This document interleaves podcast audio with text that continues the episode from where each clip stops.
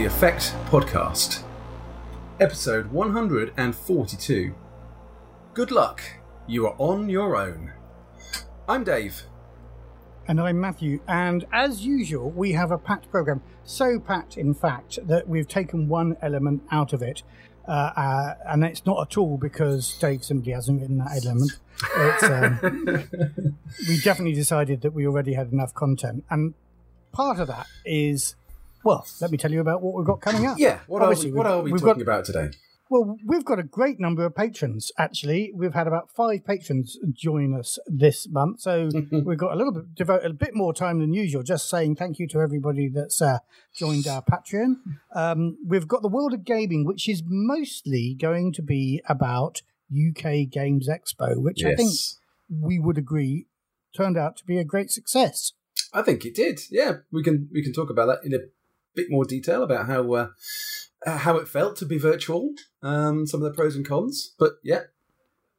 And we've also got uh, updates on a couple of Kickstarters that are still happening and have been very successful. The secret behind those, uh, which ones they actually are, you'll have to listen to the program to find out. but then we're moving on with no sense of a segue at all to an interview with, well, what can we say about this interview except are, to say that one not, of our we patrons, are not worthy. We are not worthy. We are not worthy. No. uh, when we started out, boys and girls, when we started out, we started out pretty quickly um, moving from AD&D to Traveller. Yeah. And uh, I don't think a little twelve-year-old and whatever, however old we were when uh, we started playing Traveller had any thought that we'd be interviewing the guy that wrote Traveller, but Marc Miller is our guest on the show yeah. today. And there, there, uh, that's a great interview. There were three greats back in the day uh, Gary Gygax, Sandy Petersen, and Marc Miller. And these three people. And Greg Stafford. And Greg Stafford. But these three there people. four greats four back in greats. the day. But these people took me through my teens in role playing. So it was a great opportunity to chat to Marc for the first time ever. Um, yeah, we've got that coming up. He's a great guy. Yeah, that was a really good interview. Um, we've we have kept one of the pieces that we promised you in the last episode, and that's the bit I wrote. Uh, although why the hell I suggested we do this, I have no idea. But anyway, we'll come on to that, and that's uh, looking at the troubles in Alien, and then we're going to finish so off. So, just the uh, last, uh, the last point. Last point. I'll just say there. Um, I I have undertaken to do the homework that you gave me about uh, talking around the three word Empire flagship, the uh, HMS Yamato. That has been bumped from this week, so apologies, um, anybody who's looking forward to that. But it will definitely be in the next episode. Yep, it's all been written and everything, hasn't it? Pretty much. It's it, it's all yes. been written in your head. It's You've just got to put the words oh, yeah. down into actual. Yeah. yeah. uh, you have at least read the shipbuilding rules and the space combat rules and all of that to remind yourselves how all of that works. Uh, and then we've got a bit of a review of the uh, Tales of the Old West uh, uh, playtest that you are currently running. So that's it. Let's get straight into it, shall we? Our lovely new patrons. Uh, yes, we've had so many uh, uh, uh, patrons, new patrons join us, and also uh, top tier patrons. So um, I, I, bought you uh, out of out, out, of our funds an effect mask, Dave. Um, I know you did. You know, we're talking about COVID mask, and then I had to give it to one of our patrons. So um, I know you did. So you haven't got an effect mask. I know I don't. have you seen the photos that our patrons have been putting up? I have seen them. them yeah, um, yeah, I'm very jealous that that you know. I, I, it's only you know. I, I think you should send me your mask, having suitably washed and disinfected it. I was about to say, what you you want my mask? um, yeah. Uh, so I thought, uh, in fact, uh, uh Nicholas uh, sent us a photo only this morning or last night uh, of his mask, and he says, even though in Sweden, you know, masks aren't obligatory anywhere, he says it makes him look better, so he's going to wear it all the time. So, uh, uh, if you want uh, to buy a mask, we'll put a link in the show notes. You can go to Redbubble and order it directly from Redbubble. We haven't put any sort of markup on it at all, so you're getting it at just the pure manufacturing cost and everything that Redbubble does. No money comes to us, but you do wear our brand on your face. And so thank you very much if you choose to do that. Yes. Um, but moving on to people that have supported us in more, shall we say, traditional ways, uh, we've got we've got a huge number of uh, patrons. But first one in my list, though, I, I'm not entirely sure we should be saying thank you, but I, we're going to because he's a returning patron, and that's Kevin Feely. We are saying Uh, we are saying thank you. Actually, We are definitely why, saying why thank would you. we not Thank say you thank you much, to someone? Who, Well, I mean, he's already been thanked once, so you know, I, I hadn't quite worked out the. Uh, does somebody get a second thanking if they if they have to drop out of supporting us a while and then come back? yes, they do. They of do. course, they do. Yes. So, So thank, thank thanks, you, Kevin. And welcome back to the show. Uh, your support is much appreciated. We've also got, though, a whole bunch of new patrons. We've got uh, Jason Coleman has joined us. Welcome, welcome. Thank you. Thank you, Jason. And um, uh, I'm gonna I'm gonna screw up this name possibly, uh, but in uh, a new patron who you will see if you live in America, you'll recognize him by his um, face mask because he's one of the extra people. He's the one. He's the person I had to send your face mask to, basically. and he is uh, Ronald Oleksak. I hope I pronounced that properly. So thank you very much, Ronald. Yep, welcome and enjoy my face mask, Ronald. Uh, we've also got a new patron who goes by the name only of Jeffrey. So, Jeffrey, thank you Thank very you. much for your patronage. and the last one I just wanted to talk about, and and when when this person um, joined, I uh, had a bit of a text conversation with you uh, because this person said such nice things about our, our podcast, and that's Saul Morales. And Saul runs a podcast with his wife Jolene, um, which we will put a link to in our show notes. And uh, he says he was inspired to start that podcast. He and his wife were inspired. It's an RPG podcast. They talk about they're very uh, general, more general than we are. They talk about all sorts of themes in RPGs, and it's him and his wife kind of discussing them. And uh, he says he was inspired to start that by our podcast, No, which I think is great. It is brilliant, and uh, thank you for supporting us, uh, Saul. It's uh, it's wonderful. Thank you very much. And uh, Saul is an American of Mexican heritage, and he has already been um, uh, he's really interested in Tales of the Old West. And Mhm. I've charged him with looking at what we've written so far about uh, the situation in Mexico and and Texas, and um, he, he's he's reviewing that with his extended family. So uh, Oh wow, hopefully we'll get some useful observations from him on that one. So uh, Yeah, I thank mean- you again, Saul, for all the support you've given us. Yeah, I mean, we've said it before. I mean, we, uh, uh, as two middle-aged white boys, um, there is a hell of a lot that we don't know about the realities and, Yes. and about the, the the Wild West, um, and we don't want to to make any horrendous, uh, you know, inadvertent errors that are going to either jar in gaming terms or or upset people because we are just you know blatantly incompetent and don't know what we're talking about. So um, brilliant! Thank you, Saul. I can't wait to um, can't wait to get your your feedback. Yeah, and the book I'm reading at the moment about the Texas Rangers actually is uh, uncovering my eyes on all sorts of things. And that book actually Mm. was a recommendation from another one of our patrons. From So, Toby, uh, wasn't it? Thank you, Yeah. Toby, for Yeah. um, for that one. But yes, uh, this is uh, even even when you think you know a bit of the history, this book is saying, well, you know what, that that is the story that's told, but look at the, this appears to be the reality from the Yeah. early sources. Fascinating stuff. Anyway, moving on.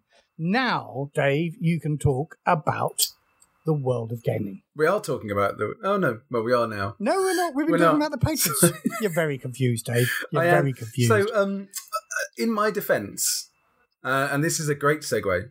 UK Games Expo was quite a quite a challenging period for me. I had loads of work to do before it, and then I ran two um, Alien games, one on the Friday, one on the Saturday, and also moderated and ended up being more of a panel member actually um, on Free League's uh, horror in role playing panel on the Mm. Saturday. And come the come the Sunday, I was frazzled. my head my head was done. So I am still I'm still my excuse is I'm still not entirely recovered. That's why I'm being Yeah. confused. But it was a great I weekend. was on holiday, so I, um, I, I, I was going to be back on the Sunday, and quite early on in the process, um, we'd been approached as uh, through the podcast zone for did we want to run any seminars, and I talked about it with you, obviously, and and with our friends at Free League, and um, we uh, brought um, uh, Matthias uh, had an idea about uh, looking at sort of gaming law and how intimidating that is. So we mm-hmm. created that kind of under our own badge. And it didn't look initially like Free League wanted to get very involved with UK Games Expo, but I think they had such a good time at Gen Con even though that was also a virtual uh, convention, mm. that they came back from Gen Con saying, we want to do a lot more at UK Games Expo. Yeah. Well, they, they, uh, they, they did the same last year um, with with Dragon Meet. It was like, nah, yeah. don't really want to bother, don't really want to bother. Yes, let's do everything. so maybe we, I can, we, you know, we can encourage them to go for the let's do everything slightly earlier um, I do, yes, yeah. Um, I do feel feel some sympathy for Anna from Free League, who was basically running around twenty four seven for about two weeks, getting everything ready for the for, for Games Expo. Um, but when I when I spoke to her on Saturday, she still had a huge smile on her face, so it was uh, wow. it had all gone very well. That's great. And one thing I'm not sure worked brilliantly well uh, was the booth manning. So uh, no, all, I agree. all the retailers had a virtual booth, which is basically a chat room, video chat room, a bit like a sort of Zoom thing. Um, and uh, they asked us if we could hang out there for various parts of the day. Uh, I must admit, I hung out talking to nobody for a bit on uh, after my show on the Sunday. In fact, after the awards on the Sunday, so like the last mm. hour. And I, I, sat there for about half an hour and nothing happened. And then I went to do some washing up. And then somebody joined. Okay. I got a text message saying, Oh, I think I could hear you doing the washing up. okay. so, but that was the only person I saw all weekend. Did you see anybody come to your booth? No. Sadly, the, the only person who visited me was Anna. And that's when ah, we were well, on the side. a, very pleasant experience. Oh, yeah, no, it was. But, it was um, lovely, lovely yeah. to chat to her. Um, properly kind of well virtually face to face for the first time which is great but um, yeah she visited twice on on saturday uh, and that was it I, I, and I spent, I guess, about three hours, maybe three and a half, over the weekend. Um, so I, yeah, I think I agree. The the the idea of the virtual booth, which I I thought would get at least some people interested to come and say hello to um, you know people from Free League, doesn't appear to have taken off. Doesn't appear to have um, worked. So whether yeah, it's whether it's it out, I just wonder whether there's a different way of publicising it. Yeah, exactly. I was I mean, say how, was... how can we better drive people to to, to realise yeah. that it's an option. Um, but, but, given yeah. the number of people when we were doing the booth at Dragon Meet, the number of people who just you know, uh, there were, of course, a huge number of people interested in the new products at that time because that was the first time anybody saw a hard copy of Alien. Yeah. But there were still a huge number of people who just wanted to come and say hi. Yeah, yeah. You know, and um, Maybe yeah, it's so I, I, maybe it's different. I, I don't get any sense. I don't know if you have from from Millie um, of what the what the virtual footfall was for UK Games Expo. Um, no, no. I mean, I certainly know the videos that the, the games that I ran that are so. I, I on the on the Friday I ran um, Hope's Last Hand, which is the first of the trilogy of Hadley's Hope scenarios that we wrote for the uh, convention last year. I added a couple of bits in to make sure it would last three hours instead of the 90 minutes that it was originally designed for. Um, and that was brilliant. That was great. We had such a great laugh, really good players. Um, the the finale was just excellent, down to one of the players playing his agenda brilliantly well. Um, and I think we've had about 800, maybe 900 views since that's available on the cool. Fr- Free League YouTube channel. And then on the Saturday, we ran um, with with Doug's crowd um, and with the um, the presence of Drew Gaska. He came along and played the game as well. Um, we did a scenario that I wrote specifically specifically for um, UK Games Expo this year called District Eleven, and um, it was it was a really good game. I was I was I was slightly uh, disappointed is the wrong word, but I was I was surprised, but perhaps in hindsight shouldn't have been, when our American players decided to go a bit more gung ho than our British players had in the playtest. They kind of went a totally different tangent, and I had to make up some of the scenario on the run. Um, right. But it, it you were out. expecting more hearts and minds approach. I was as- as- expecting because because they're an infiltration crowd. I was expecting a bit more stealth rather than Oh, right. flamethrowing the first guy they came across, which is fine. you know, it, fortunately, it turned out that he was an enemy. Oh, she was an enemy. Right, yes, Um, jolly good. but they didn't know that when they when they attacked her. Uh, but yeah, it went really well. But it was um, one of those scenarios where, as a GM, about an hour in, I was thinking, okay, these guys have been captured by the UPP. They would just shoot them. I think at this moment. So, how do I get them out of this mess that they've got themselves into, um, and not end the, the the scenario kind of here and now with just a mass execution of the players? But it worked Yeah. out. We worked out really well in the end. Well, I, I won't spoil it. If you want to, if you're interested to go and have a listen, go and have a listen because that is also on um, the Free League YouTube. I'm sure it's on elsewhere as well. Victory Condition Gaming. Um, if you watch their channels, uh, it'll be on there as well. Yes, yes. So if you subscribe to Victory Condition Gaming, it's on there, and it, but it's also on the Free League Yeah. YouTube channel, and we will put links to it in our show notes. I mean, the one thing, Um, the one thing we haven't mentioned, actually, which is terrible, is again huge congratulations to Free League and Drew and everybody who worked on Alien for winning the People's Choice Best Game Award at UK Games Expo. So, um, Best role playing game. best role playing game, yes, of course. um, yeah, so again, it's a, a brilliant reflection of how popular this game has been and how well received uh, it's been by the fan base.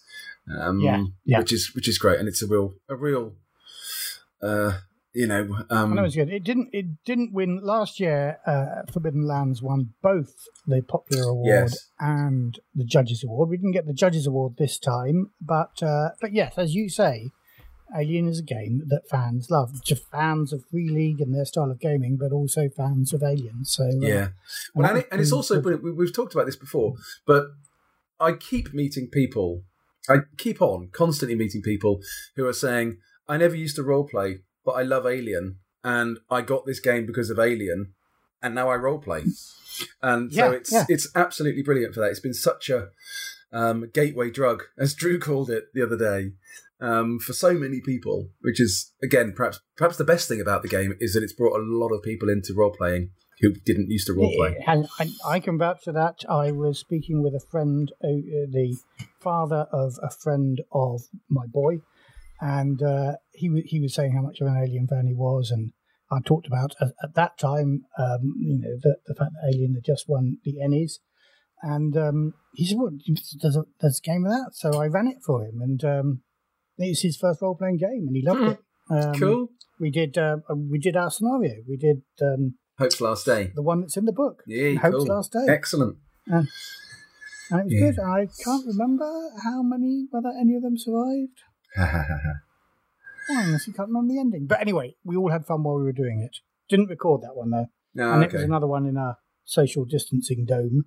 Yeah. Ah, um, nice, nice. Yep. Yeah. So, Cool. so that's that's UK. Have we talked about your horror seminar?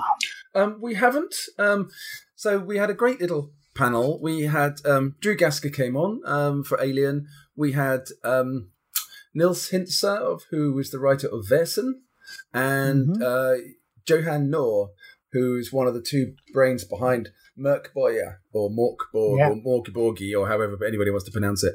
And we had a really good chat, and I it was it was interesting. I I was there as moderator, and it turned out that the UK Games Expo technical guys kind of felt themselves as Yeah, a that bit was as on moderators the, um, as well, which is on great. the, ta- 'cause on it- the tabletop.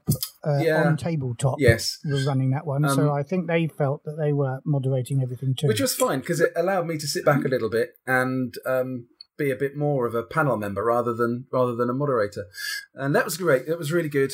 We had some, you know, uh, we, we had some complicated questions, which. Um, uh, uh, yeah, well, I'll let people watch the panel um, about some of that. We're trying to delve into things a bit, perhaps too deeply, and uh, maybe some of the panel members hadn't read the email I sent in detail. But um, but so be it. That's fine. But it was a great chat. Really good to meet. Um, uh, you know, all of them, and obviously I, I know Drew a little bit, but uh, I hadn't met Johan or Nils before, and that was a really great opportunity to to chat through some of those things with them. So have a listen to that. It's Yes. uh, um, I'm not sure. Uh, you've sent I'm me not- a link to that one, and that is Yeah. on the On Tabletop Clips channel, and Cool. we will put a link to that in our show notes. Yeah, brilliant. And then uh, on Sunday, I was back from my holiday and I ran my panel. And I have to say, my uh, all, all my panelists read my notes and they did everything right. Um, and uh, we had we had some real stars on my panel. Uh, and, and I'm not saying it's better than yours, but it was. we had we, Um, we had some real stars on my panel too, mate. So come on, you know. so um, we had uh, uh, Anne Julie uh, from Aconite Books and our friend, uh, a friend of the show, Geek Girl Bookworm, Mhm. and she was talking about L5R. Um, we had uh, Matthias, of course, because it was his idea, talking about Coriolis. I did have another friend of mine talking about RuneQuest, and he had to suddenly drop out because he'd realised, like you, in fact, that he'd double booked his mother's birthday with uh, with with and um uh and so we we we struggled to find somebody of his caliber but in the end we ended up with the CEO of Chaosium, Jeff Richard, um, It's not- it's not a uh, bad coming un- to talk about It's not a bad RuneQuest. understudy, is it? Actually, not a bad understudy at all, and and he was really good. And uh, at the late stage, I, I I did suddenly think a few weeks ago, you know, if we're talking about all these popular and um, quite old game worlds, we really need to talk about the World of Darkness as well. And so I cast out the net for World of uh, Darkness um, speaker. And uh, a friend of the show, Chris from uh, Darker Days, got in touch and suggested, and this was a brilliant suggestion, uh, B. Dave Walters, who is a uh, streamer on, uh, who's one of the one of the vampires on LA by Night in America, and B. Dave Walters got up at three o'clock in the in the morning, for him to join our eleven o'clock panel. And he was on fire. He was really good. Yeah. And they'd all read their notes. They all knew what they wanted to say. They all kept pretty much to time. It was great. It was a really good panel. And that isn't yet online. I've just checked with Millie. It's kind of online on Twitch, but it's kind of buried in um, uh, uh, another stream. It will be coming out on YouTube um, probably at the beginning of next month in September. So when that comes up, we will obviously notify people to it. And Yeah. that will be on the UK Games Expo channel. And I think I'll be able to take the audio for that and we might make that a bonus program in this stream as well. Yeah, okay, cool. So, so the other thing about um, conventions is obviously there are there are more coming. Um, Free League are keen to do something similar for Essen, which is in late October. We've then got Dragon Meet here at the beginning of December, but we don't know yet whether that's going to be physical in any sense or whether that might just end up being virtual. Um, I haven't heard anything about planning for that. I suspect. No, yeah, I I'm just gonna look suspect. it up. I suspect it might end up being virtual still because social distancing will limit the numbers significantly. I suspect, which would probably make it not really viable to run. But then also, then next year, Comic Con and Goth Con. Um, so all these things are on the radar for Free League. But Essen, 20, 22nd to the 26th of October, is the the next proper uh, convention. But there may be something that Free League will do before that. But there's no Keep official. your eyes and ears peeled. Uh, This is turning into quite a long world of gaming section because we've talked a lot about UKGE, but there are a couple of other aspects of the world of gaming we want to touch on briefly, and they are both on Kickstarter. Yep. First of all, uh, our friends of the show, uh, Craig and Michael, who a couple of episodes ago talked about their Trilemma adventures, which that was before the Kickstarter happened. That is now happening. There's still, if you're listening to this, if we get this out soon enough, it's still going on, and it's been really quite successful.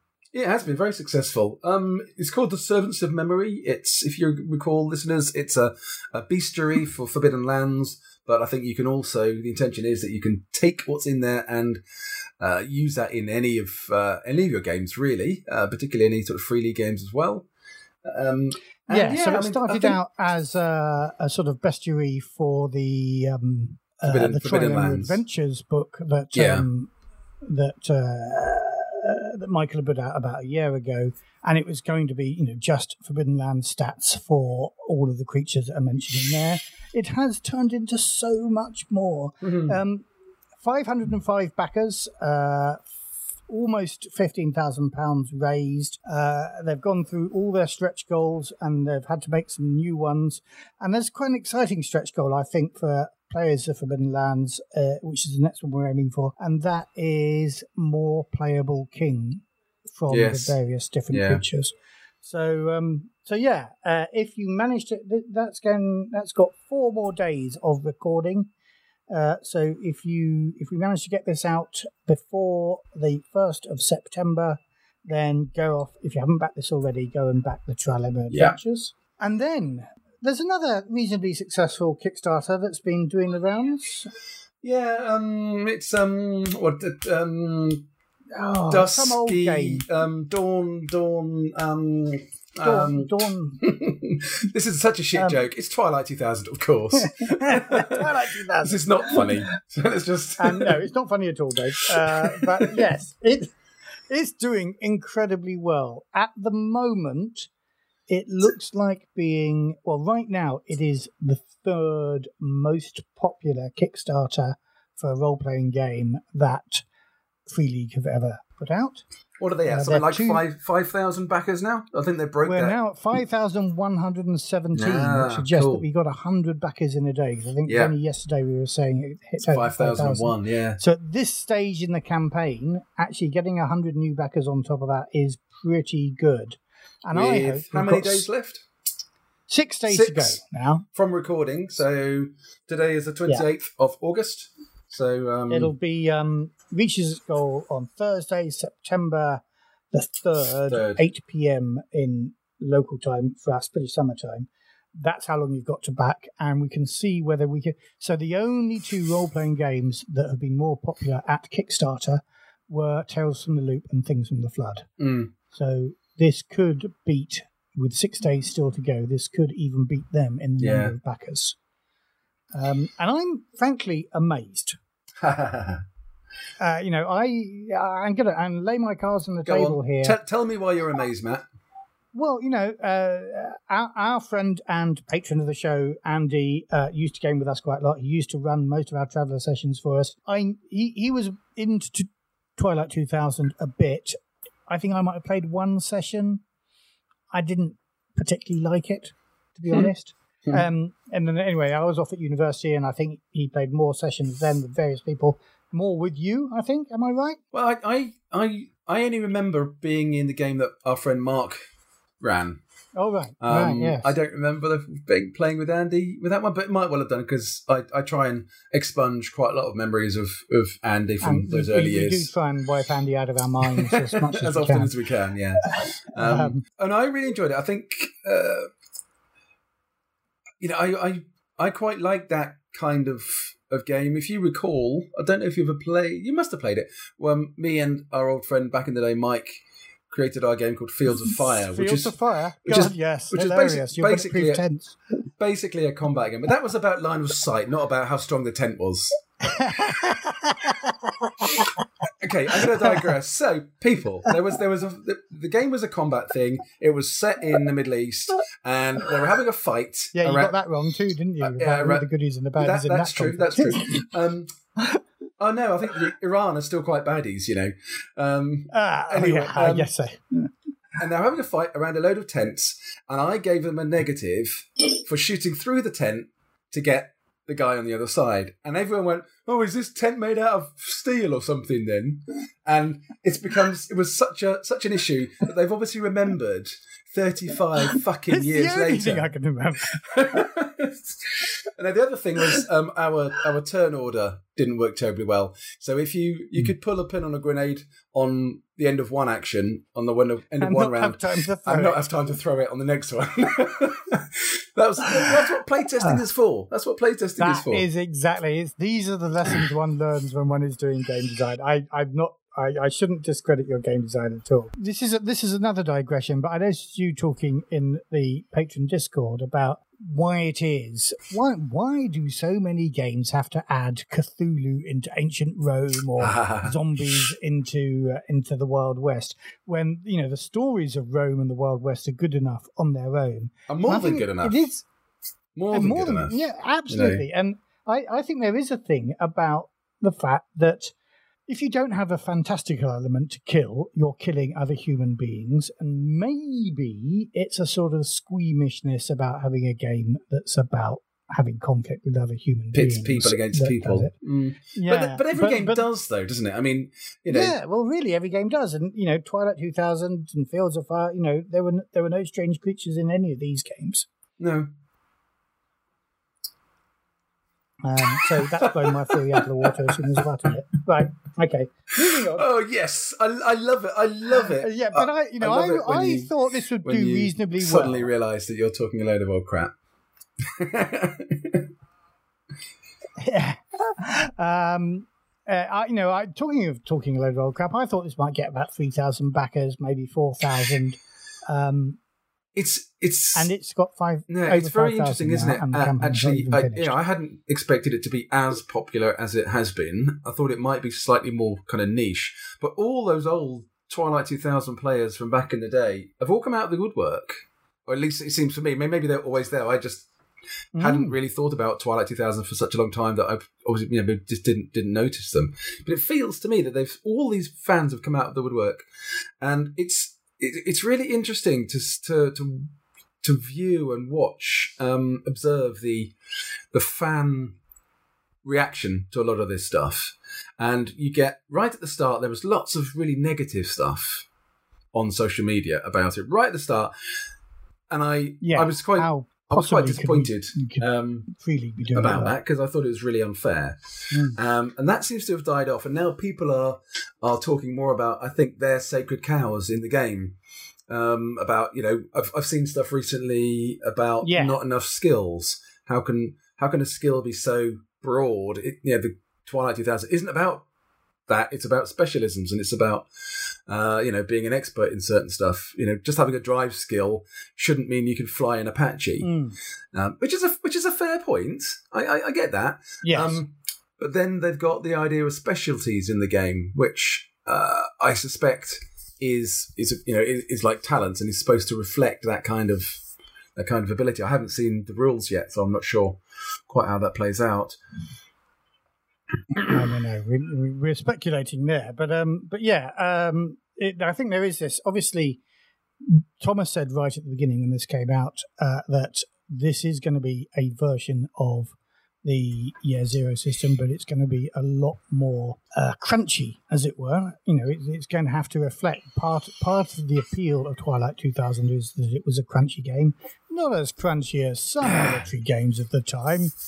And Yeah. I'm talking um, Phoenix Command here, but pretty crunchy. And I think Thomas knows that. That's and Thomas. Let's remember was a big player of Twilight 2000 in his teens, and you know I'm sure he liked the crunch of it as well. So he's moving those things together. But there's still some things. You know, some people are saying I want real differentiation between all these nine millimeter pistols. They can't all have the same stats. Um, and I'll be interested to see whether that that appears. We've had thoughts like that, in fact, Yeah. for our um, for our Western game because you know we recognise the Westerns are a little bit of gun porn as well, and there's got to be a bit more nuance to the gun stats Yeah. than And I and I think the way we've done it is is quite simple, and we haven't done a lot. So there is there is some stuff in there that does differentiate different guns, which is great, and I think that's probably enough for us. Um, I, I yeah, I, I think with something like Twilight 2000, you know what I've, been thinking about what is it about the game that what what what crunch do people want in these games? And a lot of the conversations i see are talking about as you say the kind of the gun porn. I want to be able to have my Heckler and Koch whatever it's called you know um which has got this that and the other. And it's um you know because because actually having the idea of having your own very specialist gun that is yours is really important in that kind of game. And I think the similar thing applies to vehicles as well in Twilight 2000. So I wonder whether it's that kind of Mm. detail gear crunch, which is the most important thing, rather than the crunchiness of rules.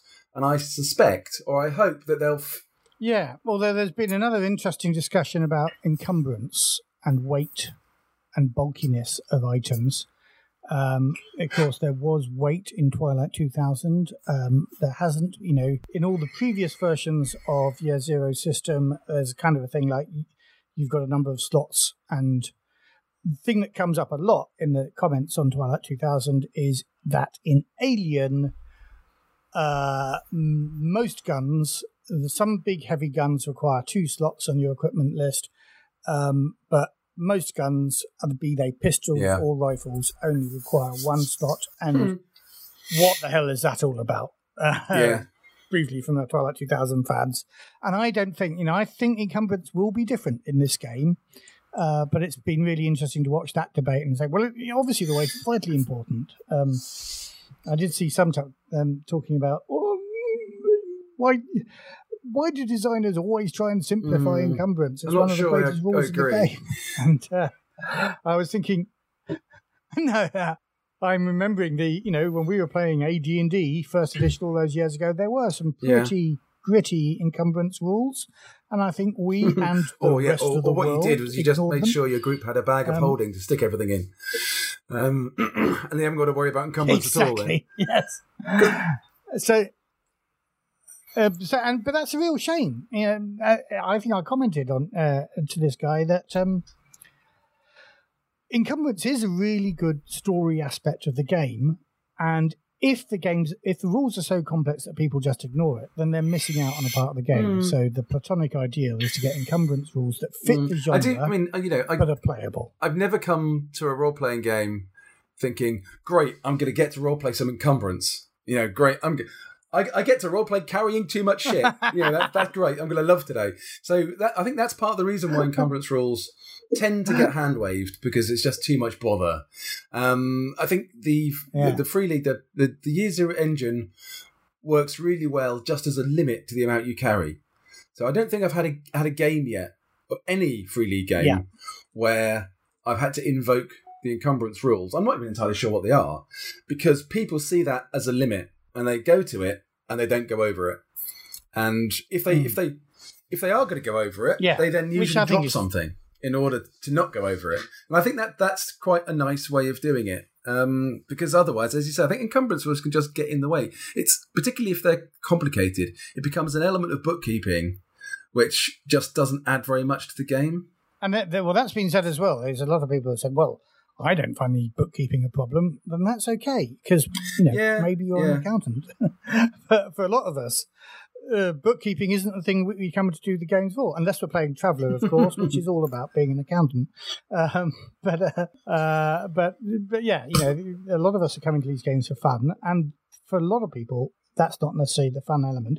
We've just put out, uh, I've just put out this morning. Um, an episode of Forbidden Lands, yep uh, on our AP stream, where actually all, all we do for this session pretty much is you go through a few hexes and have to deal with the crap that happens in the journey rules. There, there's been there's no great villain that appears in this episode, mm-hmm. but it's really good fun to listen to. So there there can be fun out of rules like this. I no. mean, that, those weren't particularly encumbrance based problems that you guys had, but they can, you know, encumbrance can create interesting story problems sometimes and it's great to have a system that's playable so that people are encouraged to do it. Um, but yeah. you know, sometimes it just gets in the way of the fun, and uh, if it's too complex, there's too much adding up and taking away. If you have to get Excel out to make sure you, you yeah. you're carrying all that stuff, then you've gone too far. Yeah. Although this is a nice segue because, of course, we are at the point where, and mm. I hmm. have, we have to explain a little bit about how this came about. This is going to be our interview with Marc Miller, there is a voice, a fourth voice that you're going to hear occasionally, quite quietly in the background here, but he didn't say much during the interview. And uh, I want to give a shout out to our old friend and patron Andy Brick, who um, you've heard on the show before. He, he talked about yeah. Twilight 2000 when it was first I... announced on our show, and he set up this interview for us with Marc Miller. Marc Miller is a Facebook friend of his, and yeah. um, so you know he arranged it for us. So thank you, Andy, for setting that up. And obviously, we invited him to join us for the interview. yeah, I did, yeah, I expected him to be starstruck. much, much more loquacious than he was. Um, and even we'd even like kind of sort of planned out some some supplementary questions to throw in, and Andy just completely missed all of his, so I asked him instead. Yes. there was there was one of them where, which I I I, I, I, I felt we were both willing yeah. him to ask that question, and, and in the end you did. You put me yeah. out my misery. But no, it was but, um, it was a great interview, and I think Andy really enjoyed it. It was a a, a highlight of his day. I think. Uh, but as far as our listeners, if you're hearing these, you know, slightly strange uh, grunts and sighs of satisfaction, kind of in the background, no actual sentences, okay, that will be that caveat in place. Let's listen to the interview. It's our great honour to have one of the great old ones of role-playing games at the table or at the virtual table with us, and that's Marc Miller once head honcho in, in Games Designers Workshop, creators of, of Traveller, and particularly, of course, what we're talking about today, Twilight 2000, and currently CEO of um, uh, Far Future Enterprises, who still retain a, a, version of Traveller, Traveller 5, you're still publishing. And of course, you retain the rights to all of these games, and it's through Far Future that uh, Free League have licensed Twilight, Twilight 2000. 2000 you know, I, I like to use the term legendary game designers workshop. It's kind of a, a new part of the brand name because for 22 years, Game Designers Workshop produced cranked out games every week. I mean, mm. literally, I did a statistical analysis, and if you count magazine issues, it was 22, one new game, one new title every 22 days for 22 years. Uh, um, you know, Frank Chadwick is in the Hall of Fame. Um, I'm in the Hall of Fame. Loren Wiseman is in the Hall of Fame. Traveller is in the Hall of Fame. I mean, it, it was a wild ride. Say that I wish I was still on it because I don't. I mean, I have other things that I do in my life, but but we all remember GDW fondly. It was a wonderful time where game designers got to just have a good time designing games we liked to play games. We liked this whole business and mm. we enjoyed it. And the fact that Twilight 2000 is coming back is just a reflection of how much fun, how much these games shape people's lives. I get, mm. I still get uh, emails from people who said, I played it when I was in the army in Germany. I played it when I was a kid in high school. I played it in college we're blessed that that war didn't happen. yeah. You know, that we can do this fantasy and deal with the fantasy stuff. I think the current pandemic shows us what real crisis is like in the real world. Yeah. We all are glad that that isn't. But this is fantasy. And it's certainly a much better way to play with your fantasies of machine guns and tanks than to actually use them. So yeah. I, I enjoy being associated with this, and I'm glad, mm-hmm. glad that Free League has has picked up and is going to make this back there in people's hands again. So you mentioned the, the, the great success of Twilight 2000 back in the day. Um, what what do you think were the key things that contributed to its success back then? I mean, you've already talked about the the setting and the chance to play with guns and tanks in a way that's fun rather than uh, you know uh, otherwise deadly. But what, yeah, what else do you think contributed to its success? So I'm going to take us down memory lane here because. I, as I remember it, and, and someone else could contradict me, but we went to Origins in Texas, and so somebody can actually see if I'm right by looking up when Origins was in Texas. But we drove down there and then we drove back and we were it was frank chadwick and myself and rich banner Rich is a veteran. I'm a veteran. Um, Bill Keith and Andrew Keith and Loren Wiseman. And the challenge we had was how do you do a military role playing game where you have military rank, military structure, and people have to follow orders? We wanted to we wanted to do a role playing game of military, and it is such a challenge because you had the voice of reason from Rich Banner and myself who say, you can't just go off and do something. Somebody's going to tell you what to do. You can't make it up yourself. You can't make up your own missions. You can't just go somewhere. And I don't know who to credit. Mm-hmm. The brilliant idea of total collapse. That this box back of the original Twilight and uh, the message back and forth, things have gone wrong, you're on your own, captured everybody's imagination. It made it possible to play this game. That if you have the military structure, you have military ranks, you have military training, you have all these weapons and equipment, but you don't have the military hierarchy to keep you. You literally have been given freedom to go somewhere and do what you need to do to survive. Uh, and that is the secret to make Twilight 2000 work. And it, it came because, you know, we talk about game design. So often game designers sit in their offices and try and think of things. And it's that interaction of people chattering with each other because they have nothing else to do. And driving from Texas to Illinois, there's nothing else to do except chatter. we were all on the same page, and we were all uh, part of a group that wanted to make this design work. I, am looking back at lists of old origins, and it suggests to me that in 1984, Origins was at Dallas, Texas. Is that? Do you think that's the right year, or was it a bit earlier than that? When did Twilight come out? Okay, I'm back here. I have my Twilight 2000 box, but it doesn't have a date on it. We don't believe in dates on boxes back that far, so that doesn't help me. I hope I'm not contradicted now by that.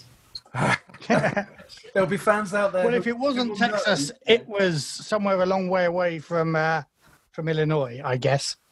So it was it. I think that, that key point of uh, realizing that if you wanted to run a military campaign that wasn't hidebound with instructions and uh, commanding officers telling you what you wanted to do, you came up with this post-apocalyptic scenario. And of course, legend has it. Well, not just legend, but actual evidence has it that you guys then war gamed how that collapse might happen. Do you want to tell us a bit about that? We did. Um, well, there's there's two elements there. We we certainly war gamed out what we thought was going to happen in Europe. Happen in Europe. That's where we started. We wanted to pick some place that was not ordinary. And so we picked Poland. You know, we thought Poland's been fought over a lot. You have to remember that the background for everybody at GDW was World War II, mm. was military war games. And so we all had a good history, a good grasp of history about World War II. And 1984 or so is not that much farther, not, not that far away from World War II. Mm. In fact, I think mm. we're farther away from 1984 than 84 was from World War II. How about that? Probably, yeah. Near yeah. enough. so, you know, we gamed out in broad strokes what we thought was happening, what would happen. Um, I, what I remember is that it was inexact what we did with Twilight 2000. There are articles in Challenge magazine about it. There are articles about where the nuclear strikes were, but so much of it was left open to the players rather than nail it down for everybody. Yeah.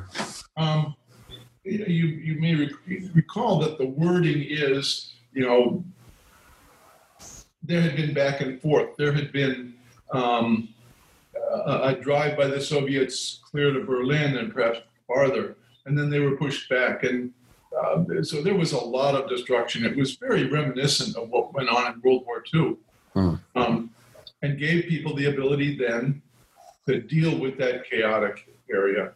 Um, and of course, no, no, most people don't know what's going on in Poland anyway. So was kind of a fantasy land, a fairyland for people to go to. You did the same with 2300, didn't you? You uh, gamed out the background for that as well. It was the same technique. You know, we were inspired by attempting to game out Twilight, that hmm. when we went to 2300, we explicitly gamed it out hmm. um, because we knew what we wanted to find out. Um, but we gamed it out to see where the re- relationships were and everything else. The lesson I learned in 2300, I thought was an amazing lesson. We um, we had a game, we had a, a, set of game rules that we thought pretty much mimicked how the world would work. Um, and within you know a half a decade of the war being over, the supply lines were opened again for oil to flow. and the world started reconstructing itself. We found that our Twilight War, when we played it out, did not lead the world into chaos, but it just was a blip. And then everybody went back to what they could to progress and uh, increase technology. I thought that was an interesting.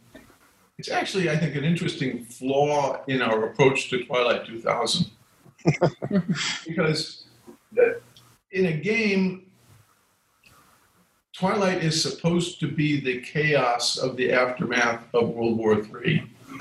And everybody, all the adventures, everything is about bringing things back to stability and order and a uh, rational international society. Um, hmm. I think that, I, that, that's an interesting view, uh, an interesting contrast with what we think we want, which is Mad Max. You know, and, mm-hmm. nothing, and, and nothing makes sense, and everybody is totally chaotic. And in reality, people want to get home and rebuild their homes and rebuild their factories and go back to the comfort of of modern consumer society. Mm. Go back, put, put the tea on. Yeah. yes. Traveller 2300, of course, is now licensed by Mongoose. It's part of their Traveller 2 mm. land, but we're looking at um, at Free League. Um, how did they approach you to ask whether they could have the license for Twilight 2000? Well, when Game Designers Workshop closed down, that would have been 1996 or so. The titles reverted to their designers. And so I got Traveller, uh, Frank got Twilight 2000, Frank got Space 1889. And at the time, we didn't quite know where things were going to go. And some of those titles, individuals, designers kept. And some of them were instead put into a a secret society that controls and owns them. and I'm the face of that secret society. right. Not, not so secret anymore then. well known society. and so um, when someone says, Oh, I wonder if we should do a new edition of Dark Conspiracy, they come to me and I talk to everybody and they say, that makes sense. Let's do that. And then I am the face of the secret society, and we make it happen. Um, and so I'm the person they talk to. And in this particular case, Angus Abranson came to me and said he thought Twilight 2000 would do well in a new edition. And uh, I agreed with him. I thought that made a lot of sense. And he brought Free League together with us and uh, arranged for this to, to come together. So it did, and we're very happy. You know, Free League's a great publisher, a great a great channel to put Twilight 2000 out. But they wrote a, a really good proposal. You know, it's not just let's do this. I think I got about 20 pages of, of structure and proposal, some of which echoed what I thought should happen. Some of it was new ideas. Some of it was alternative timelines. Um, I don't know that all of it's going to happen, mm. but as a proposal, they wrote a good proposal that I thought made a lot of sense. And I think I think the guys from Free League had a had this in the back of their mind for for quite a long time. Yeah. Um, and we're, we're we're we're delighted to get the opportunity to to try and make it come real. Um, how did they had you had you played any free league games? Did you know much about them before they approached you? I know of them, but I have not played them. Right. You know, uh, uh, this is a confession that maybe I'll have you edit out later. I, I, don't play a lot of games. Um, I I enjoy playing when I do play, but um, my circle doesn't play. We talk. We play at a meta level. You know, I have a group of 10 or 20 people that will come to me and say, "What about this?" or "What about that?" And we were talking about the grand scale of how things happen rather than the individual play. Yeah. Um, I'll play it at conventions from time to time, and that's I, I really enjoy that, and it keeps my hand in because I have to deal with I get to deal with strange behaviors of players. You know, I, I'm, I'm I'm used to professional players who. So I played a game of Traveller some maybe a year ago at a convention, and it was like six guys and a girl, and this Traveller, and they're they're doing things, and they were all they all picked Navy. They were Navy veterans, and she was a scout, and she had low social, and literally it turned into a trope that she was really a good player, you know, and she would suggest we should go- we're investigating this wrecked ship. Let's let's go to the bridge. And so she rolled social and failed, and nobody paid any attention. and the guy sitting next to her said, he's a naval officer with high social. He said, "We should go to the bridge." I went, yeah, yes, a good idea. And everybody said, "Yes, that's." And that just happened throughout. She was really a good player, and she had to make her suggestions every time and be, and fail at them. And then some other guy would take credit. Um, and that just brings me back to reality about how people play as opposed to how um, uh, experts who care about every little step play. yeah. I had a good time. Had Um, you had you considered a, a, another edition of Twilight before Free League contacted you, or uh, was it something that was on the radar, or was it it was just floating in the secret society? Or Um, it, it had been discussed what we would do, Hmm. um, but it was about you know we had thoughts of where can we take Twilight to make it relevant to modern society. Mm. Um, uh, you know, uh, when I was in the army, and that was in the seventies, you know, we talked about asymmetric warfare, and those projections are totally true Yeah. and yet America doesn't. American Army, most armies are not equipped for dealing with that. I, I think that that's uh, uh, the something that Twilight has to deal with now too, or should deal with. That's what we wanted to deal with. We wanted to deal with not just um, uh, World War III, but cataclysms. You know, of which the pandemic is one example. But a new ice age or a, um, you know there were a, a- series of, of cataclysm or catastrophe novels in the 60s uh, day of the triffids um, Yeah. uh, no blade of grass uh, they were great popular mainstream novels about what would happen if all the water went away from Amer- uh, from the world drained into a hole in the bottom of the ocean and now there was no water or um, if all the if, if vegetation died or whatever that is. And those are real challenges for people of which only one of the challenges that we've addressed is world war iii Mm. i think there's room for twilight to address those sort of cataclysms or catastrophes. And that was in our, our minds. Um, free league has at least talked about doing that. But um, i think that's going to wait for a while Uh, you mentioned earlier, Marc, that it was Angus Abranson that brought you together with Free League for this edition. yes Um, Angus has got, you know, quite a storied history here in the UK um, uh, with Leisure Games, the retailer, with Cubicle Seven.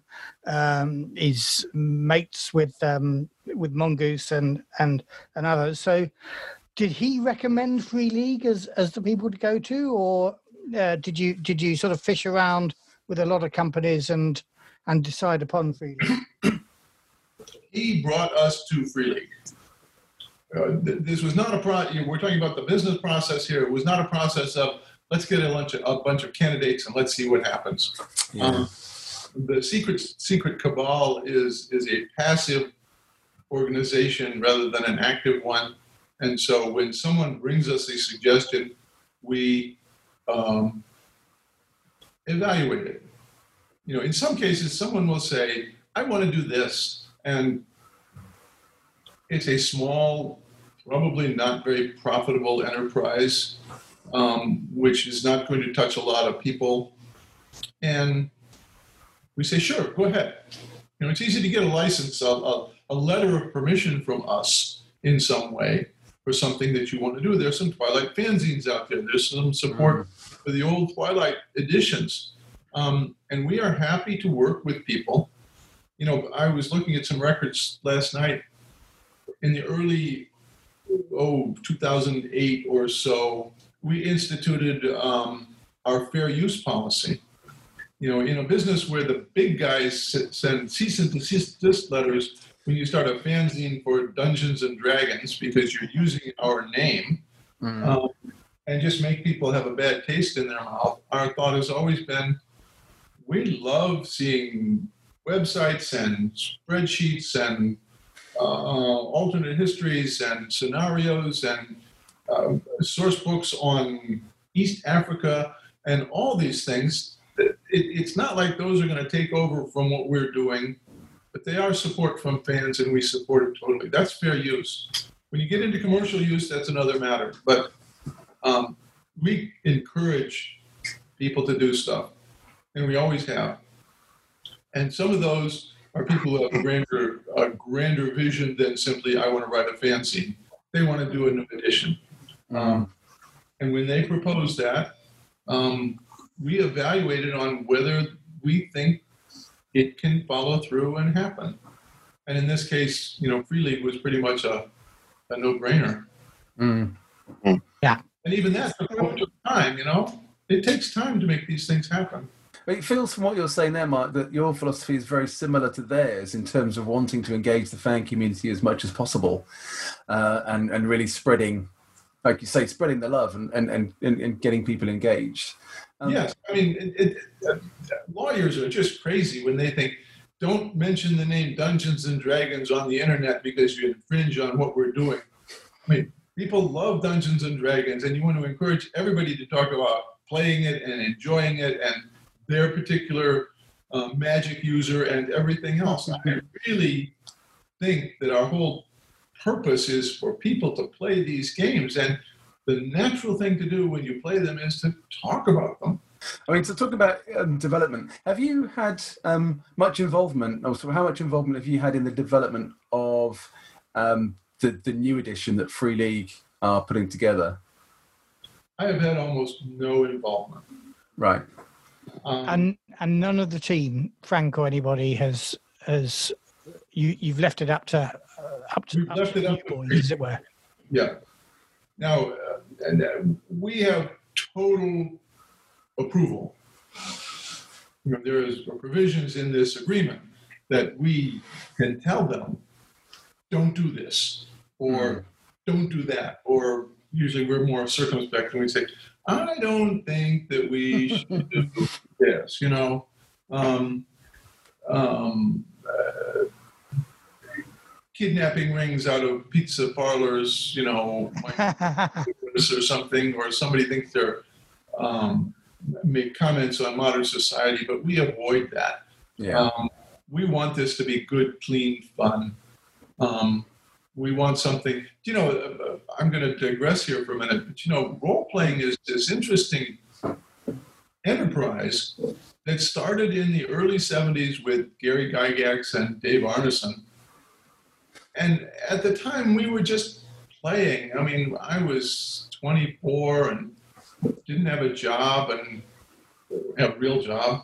Um, and I enjoyed playing Dungeons and Dragons. It was fun. Yeah. Here we are 50 years later, and parents play this with their children. You know, grandparents play it with their grandchildren. The children are amazed that their parents or grandparents were so are so with it that they know this stuff that these kids play. Um, it, who would have thought that this would be a way to interact with your own children? Yeah. Um, in in in fun ways in interesting ways, in moral ways. They're great. You know, I don't tell the kids this very often, but you know, this is a great way to talk about morality. You're just giving your 12 year old kid, you know, a machine gun, going somewhere in the woods looking for stuff you need, and you're going to and what a way to teach morality. I'm hoping they're teaching it the right way, but it's still about teaching morality. It's like teaching right action. It's talking about being resourceful. Mm. Um, uh, where else do does a a young man, especially a young man, but young women these days as well, have the opportunity to budget and plan and, and drive tanks and make decisions, um, and that decision can get you killed. Mm. Learn what's about uh, uh, to make decisions that are right action, both for the moment and for the long term. Um, uh, Hmm. So, so I- I think these games are wonderful fun, but they're wonderful instruction things as well, and uh, they're part of the, the mainstream of America now. Or, excuse me, the world. Yes, indeed. Mm. So, so were there any? You, you talked about um, some of the bits and bobs that uh, uh, you know. You get the final, um, obviously the the say around what's in the game. Are there any particular no go areas that that you've sort of expressed already to um, to Free League? Um, I've expressed it, and it's the first thing we talk about, and that's um, sexual content. When we when we talk about what are no-go areas, the basic no-go area is sexual content. That it, it just distracts. Uh, I'm, I, I'm against it on moral grounds. I think it's offensive. I think that it does not enhance the game. You know, once upon a time, I, I worked as a print broker, and, and I had somebody come to me with a game, and and he wanted he felt it necessary that it have risque content. You know? And I said, you know, you could make a lot more money if you just would publish pornography. You're not going to make a lot of money making this risque. It's not going to make this a better game. It's not going to make you make more money. It's just going to taint it. And so you might as well go all the way and just make stuff that is totally unacceptable to the mainstream, but don't sell it to the role playing market.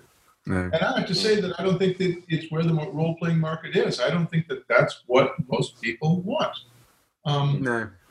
and so uh, it's pretty easy to talk to publishers, and I can gauge them. Uh, I can gauge their commitment to this standard. Um, you know, some of them say, "Oh, I agree completely." Some of them say, "I have no problem with that," which is not "I agree with you completely." That they just depend on what they feel like at the moment. Um, but I have that commitment from Free League that they don't think that that's part of what this market is. Mm. Um, and the rest of it is uh, are true moral quandaries, moral questions. Um, how do I tell a player he can't be evil? you can't do that, you know. Yeah. It's hard to do that, but um, I can certainly impose moral consequences or write a game in such a way. So I'm going to. I digress. Um, someone criticized Traveller once upon a time in the early years of Traveller, as scenarios were being crafted. They usually in, involved easy money s- situations of drug smuggling. You know, hmm. and and and somebody said, you know, is that really how people make their money in the future? It, it- it- it was an easy way to write a scenario that everybody would understand. Hmm. And we had to take that constructive criticism from the person and say, you're right. Mm. We need to think more deeply about the moral consequences of the adventures we, and we did. I think that we, uh, I I think that I feel bad at what we had, but we did move forward and come up with better ideas for, from scenarios rather than the easy tropes that are. Which brings us to a different trope entirely. That I look at the cover of Twilight 2000 from 1984 or so, and of five people, two of them are women. Mm. No, um, I don't think that was the player mix of the players, but it certainly was um, a liberated version of. We were just starting to get women into the military, and they weren't in combat rules, but the rules don't apply once everything falls apart. Yeah. Um, and uh, um, Twilight was about a a liberated, more liberal view of society, a more egalitarian view of society, uh, and I think the players enjoyed that concept uh, as opposed to just a bunch of rough guys doing things. Talked a little bit about um, sort of the no-go areas. Are there any favourite aspects of the original Twilight 2000 that you are hoping to see in the new version?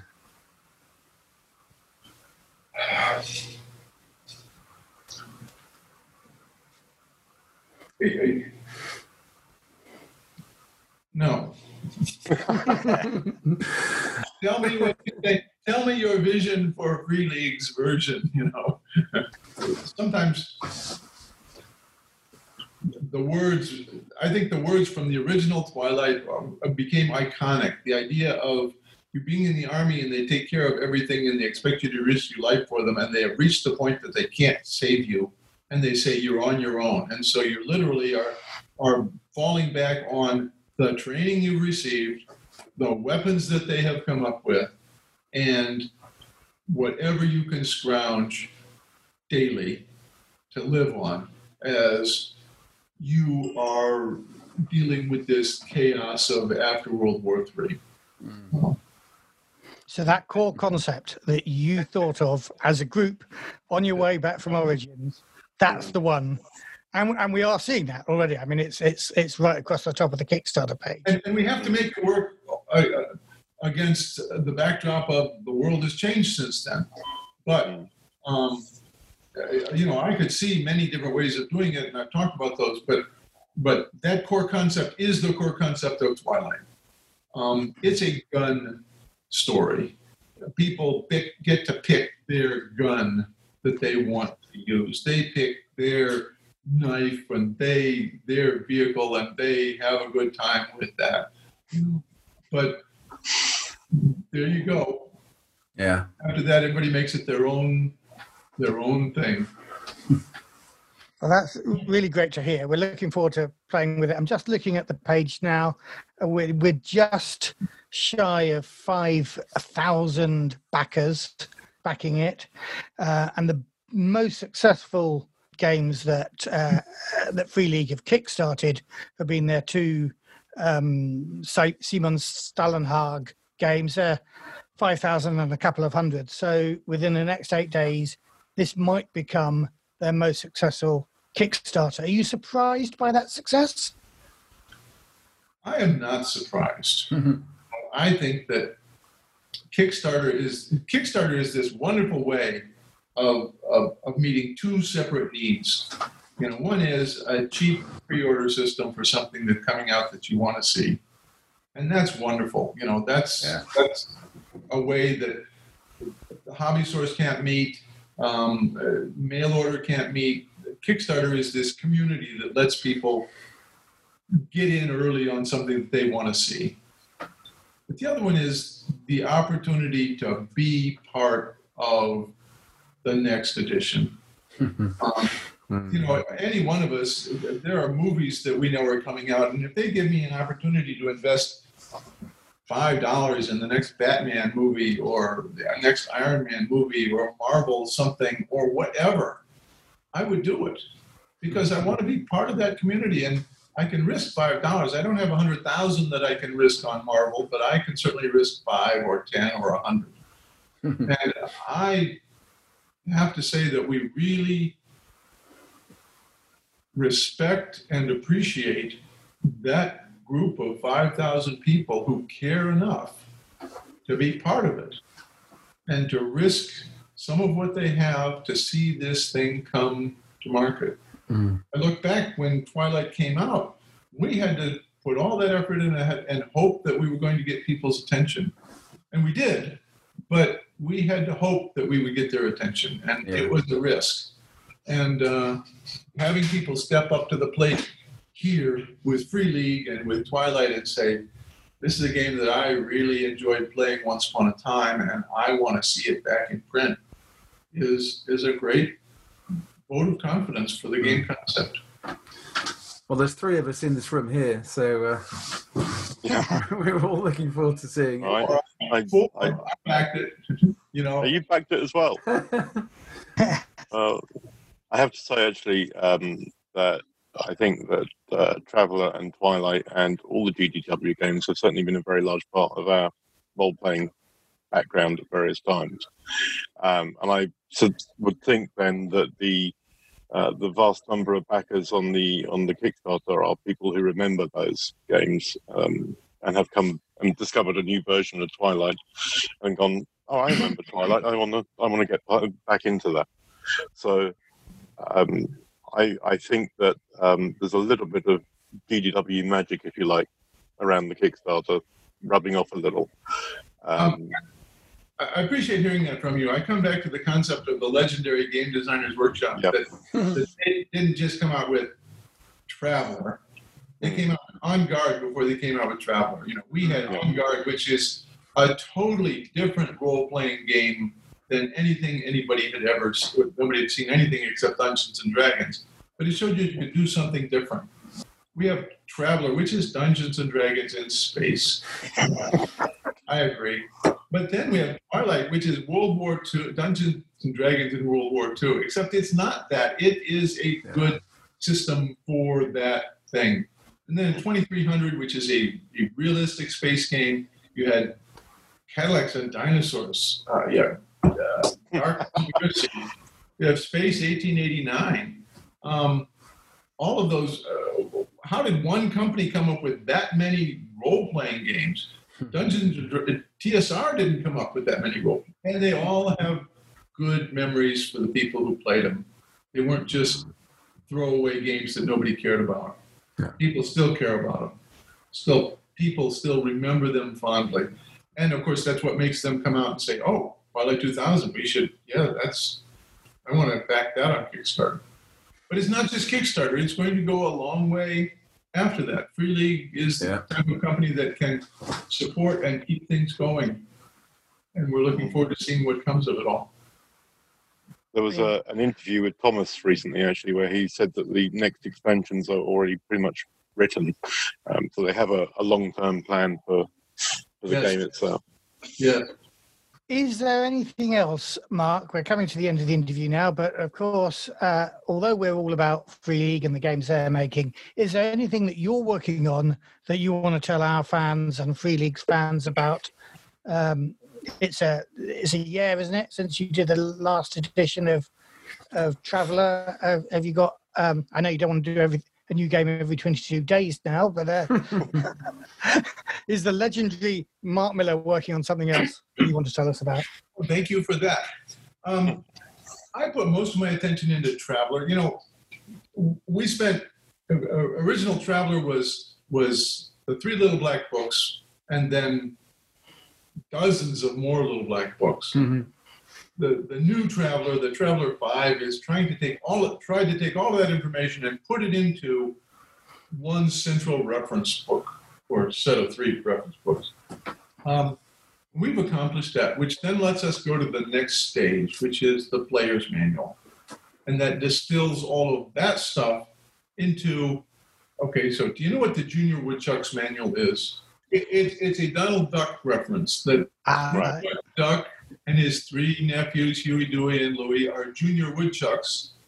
And They wear D- Davy Crockett hats, don't they, when they're Yeah. being woodchucks? yes, yes. That- That's and the one. whenever they need to know something, they turn to the Boy Scout manual, the Junior Woodchucks manual, which tells them the fact they needed because it has every fact in the world.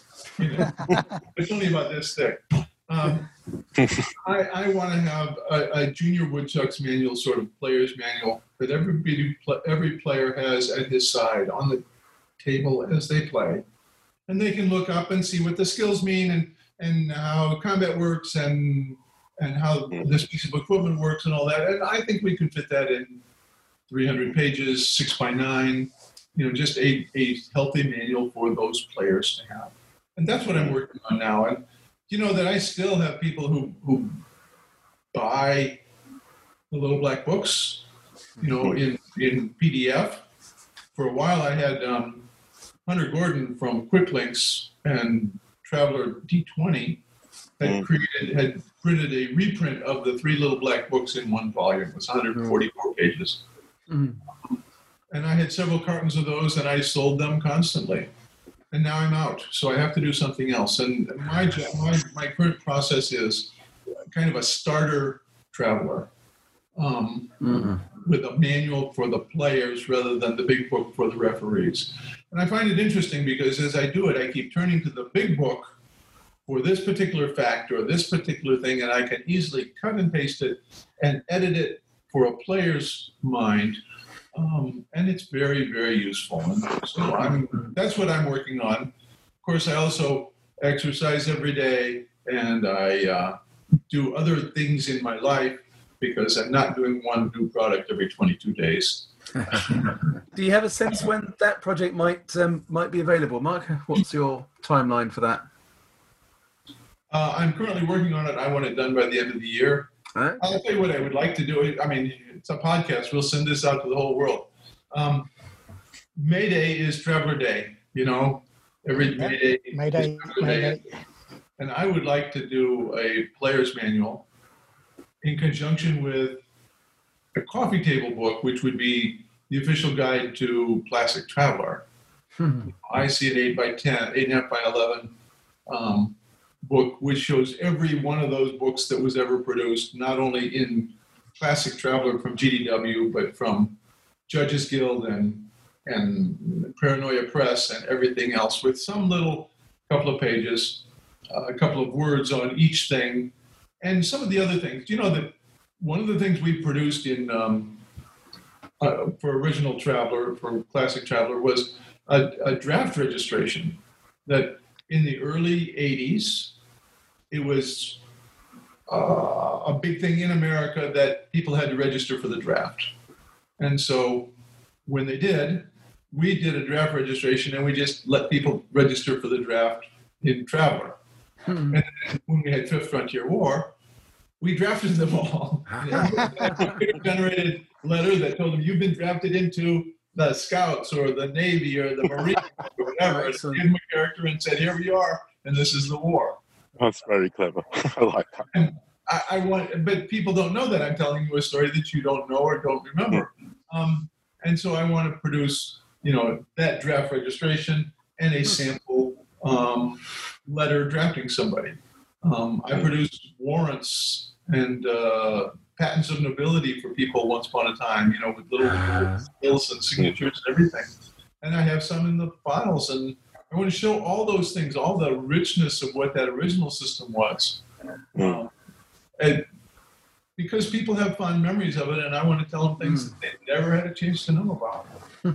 so, my timeline: early next year, a Kickstarter for production to get us in time for the selling season at the end of next year. Yeah. Wow. Okay. Excellent. That sounds brilliant. I think you've sold at least one uh, backer already on that Kickstarter as soon as you do it, from the way that Andy's smiling. Um, But, but let me go back here because we are talking about Twilight 2000, Yeah. and and you know it, it's a remark it's a remarkable game.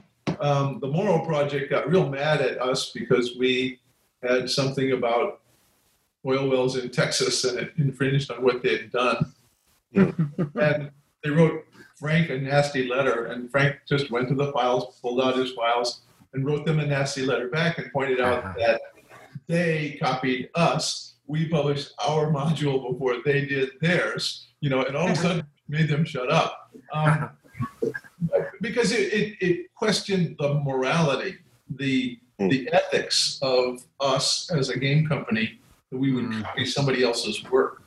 Um, I think we can be inspired by it. But in this case, you know, those charges were totally bogus because we had done ours before they did theirs.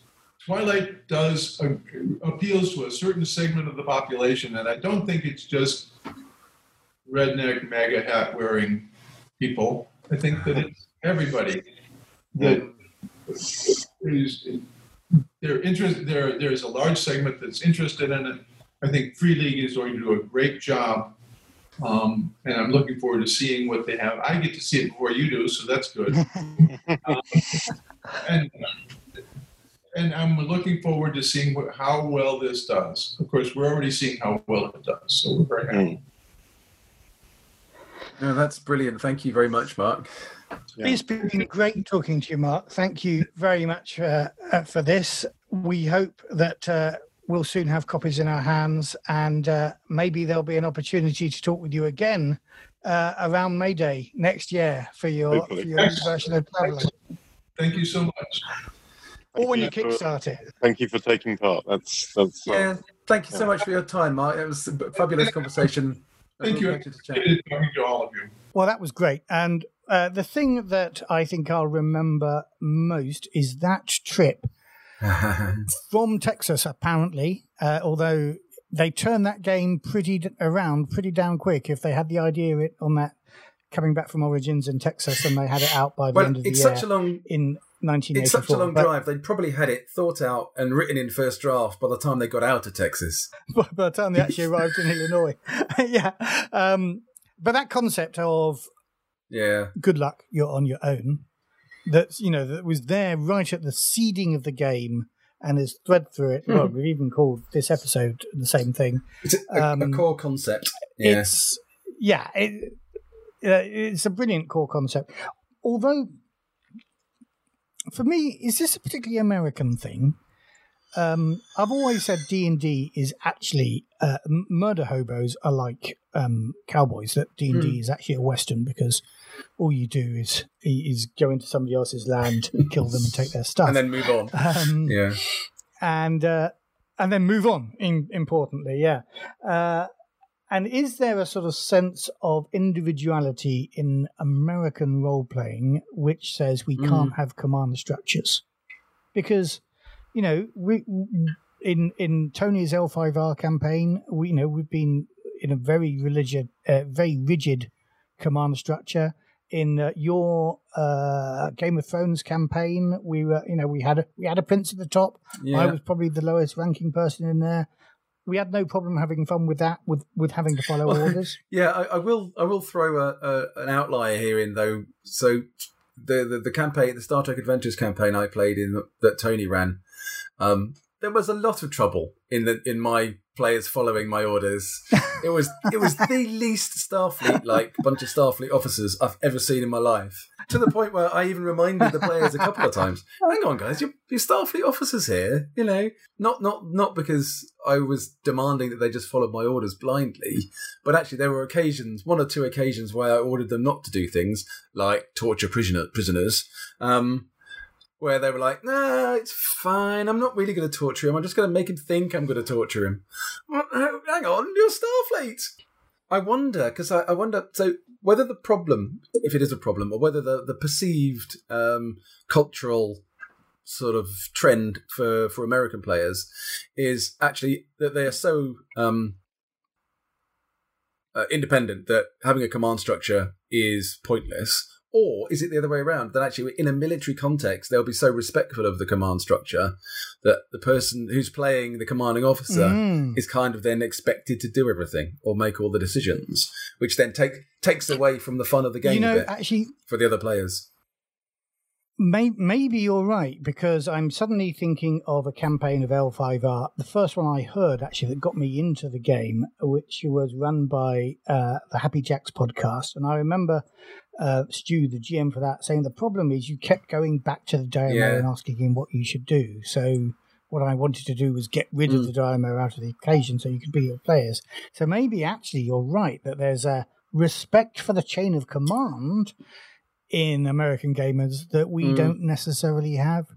Because I remember my character in, um, or shall we say, we do with it a bit differently. Like um, uh, my character in your Game of Thrones campaign would always say, "Well, obviously, uh, you're the boss, But- you're the prince."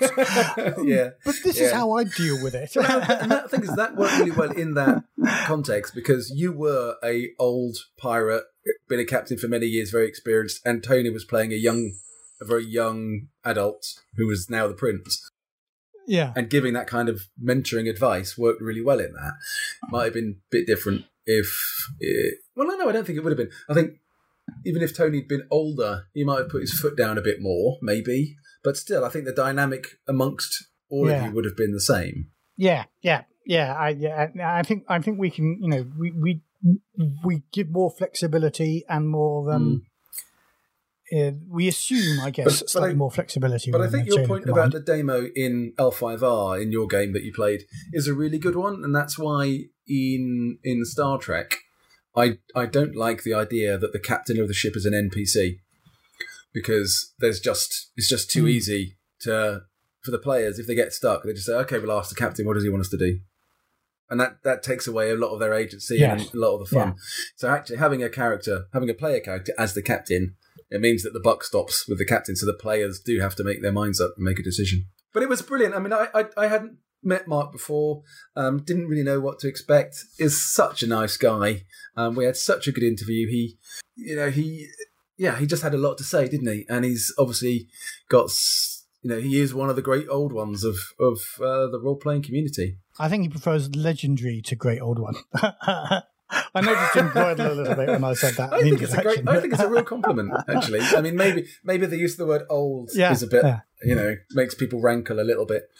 But um, it was great. It was a brilliant interview, and I definitely we will extend an invite to him to come on the show again when his um, projects are at the point where that will be useful. Three World Empire and the Troubles. Matthew, do you want to? Um, I want to. I want to preface this. oh, I want to you preface this with the, uh, the two things went wrong here. First of all, I flippantly said something kind of full of patriotic fervour when I was writing about the Three World Empire and getting not patriotic fervour. Actually, it wasn't patriotic, but it was it was kind of offhand. I said, well, obviously, if we're going to be basing this in if we're going to be imagining a, a fiction written in the 80s, it's got to involve the Falklands and it's got to involve the Troubles. Uh, and then you said, you fool, you said, well, tell you what, why didn't you write that up for the next adventure? And I thought, oh, yeah, of of course I will. I'd love to do that. That's as easy as pie, I thought. I'm not the fool here, mate. Uh, no, no, no. I take all the blame myself. Uh, I'm trying to pass it off on you. So, yeah, um, but I think it does. It, it, we had a brief discussion uh, with one of our patrons uh, on the Discord about the fact that I don't think you can take politics out of gaming. Um, but I think what this does is uh, show a little bit of insight into what you have to think about when you're when you're putting politics in gaming. Shall we say that? well, um, well, let's have a listen, and the listeners can make up their own minds. Yeah, good idea. Cool. Don't leave us, listeners. I'm sorry if you're offended. Right. I, I'm sure they won't be offended because they know full well that our hearts are in the right place, even if even if we might stumble once in a while. Last episode, I was challenged to imagine the three world empires Northern Ireland. It was my own stupid fault. I made the case in the last episode that the three world empire should be a reflection of Britain in the late 70s and early 80s. It should probably also reflect Japan and India in that period too, but I know nothing about the political situation there at that time, so let's leave that aside for the moment and concentrate on the Troubles. And as I say that, I am immediately aware that as an Englishman, I actually, really, know next to nothing about that conflict, even though it was something I grew up with, and even though I had friends on both sides of the conflict in the 90s. But for the sake of context, I am going to attempt the stupidest thing in the world and try to summarize the conflict in as non partisan a way as I can. The Troubles refers to a specific period, starting in the late 60s and ending with the Good Friday Agreement in 1988 in Northern Ireland, the corner of the island of Ireland which, since the creation of the Irish Free State in 1922, remained part of the United Kingdom. I'm not going to get into the detail of why, which would take us into the realms of being an entirely different sort of podcast. Instead, I'm going to oversimplify the situation by saying that there was, and is, a significantly large population of Protestants in some of these northeastern counties, and those people consider themselves Unionists. In the early 60s around the world, civil rights movements began to make headway. Just as Martin Luther King spoke and organized in the southern US, so too in Northern Ireland, people spoke out against inequalities between Catholics and Protestants. Though I promised I would not go into detail, I think it's important to list some of those inequalities as they have resonance with the situation in other parts of the world at the time and even now, and with potential situations in the future alien universe. For example, there was gerrymandering of electoral boundaries to ensure that the Protestant Unionists retained political power even in places with Catholic majorities. The gerrymandering was made easier because there was not universal suffrage. Only householders could vote. Remember, this is the early 60s. I was shocked when I found out. The police force was 90% Protestant and had special powers of search without warrant and arrest and imprisonment without trial, which of course were pretty much exclusively used on Catholics. And there are plenty of examples of softer discrimination, preference given to Protestants for jobs and housing. This isn't meant to be a history lesson, but long story short, some small concessions were made to the Catholics, Protestants protested, tensions were raised, clashes became more violent. From south of the border, the Irish Taoiseach called for a UN peacekeeping force, but instead the British Army was deployed to build a barrier between the most violent communities. Militants on both sides formed militia units, things got worse. The rest, as they say, is history. So, how am I going to reflect that in Alien, and why even? The why is the easy bit because conflict is messy and Alien is a messy world. Because two communities clashing over a long and complex history is exactly the sort of conflict your space marines would be dropped into, not knowing which side has justice on their side, or who might be trusted, or whether your assigned targets are the right ones. There is only one certain enemy in Alien, and that's the xenomorphs.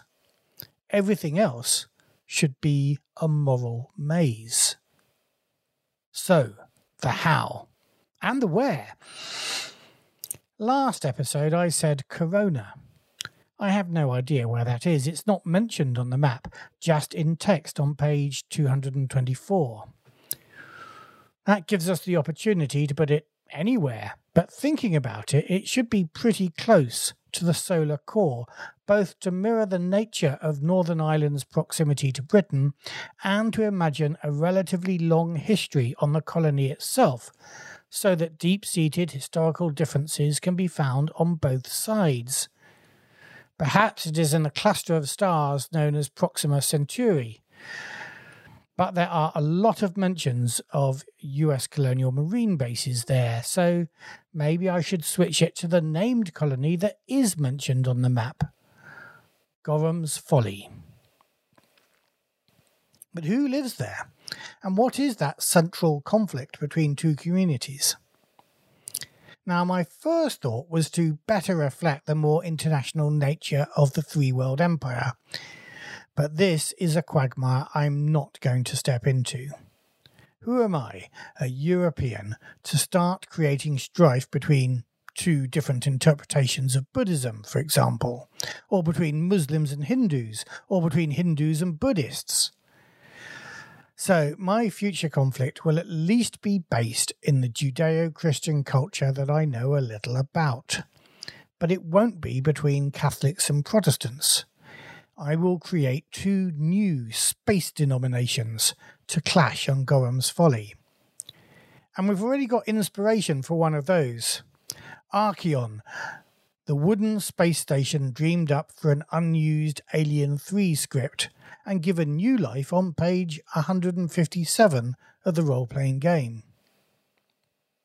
All we know about the monks who inhabit Arceon is that they were an unnamed Back to Nature movement, who released The New Plague.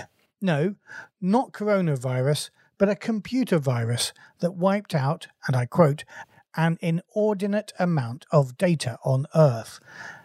And it seems, handily for our aesthetics, all displays more advanced than green screen cathode ray tubes. Well, I have a name for them. It was the name of an order I created for the Firefly role playing game. Actually, I was imagining it might be Shepherd Book's order back then, but it fits even better for the inhabitants of a wooden space station. The Carpenters. So, a significant proportion of the population of Gorham's Folly are carpenters. They are not as radical as the followers of St. Thomas, but they are tainted with his reputation.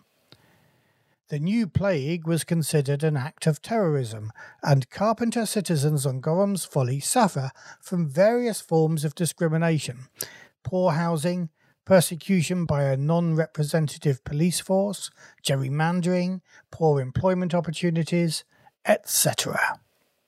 For example, perhaps Gorham's Folly is famous for its shipyards.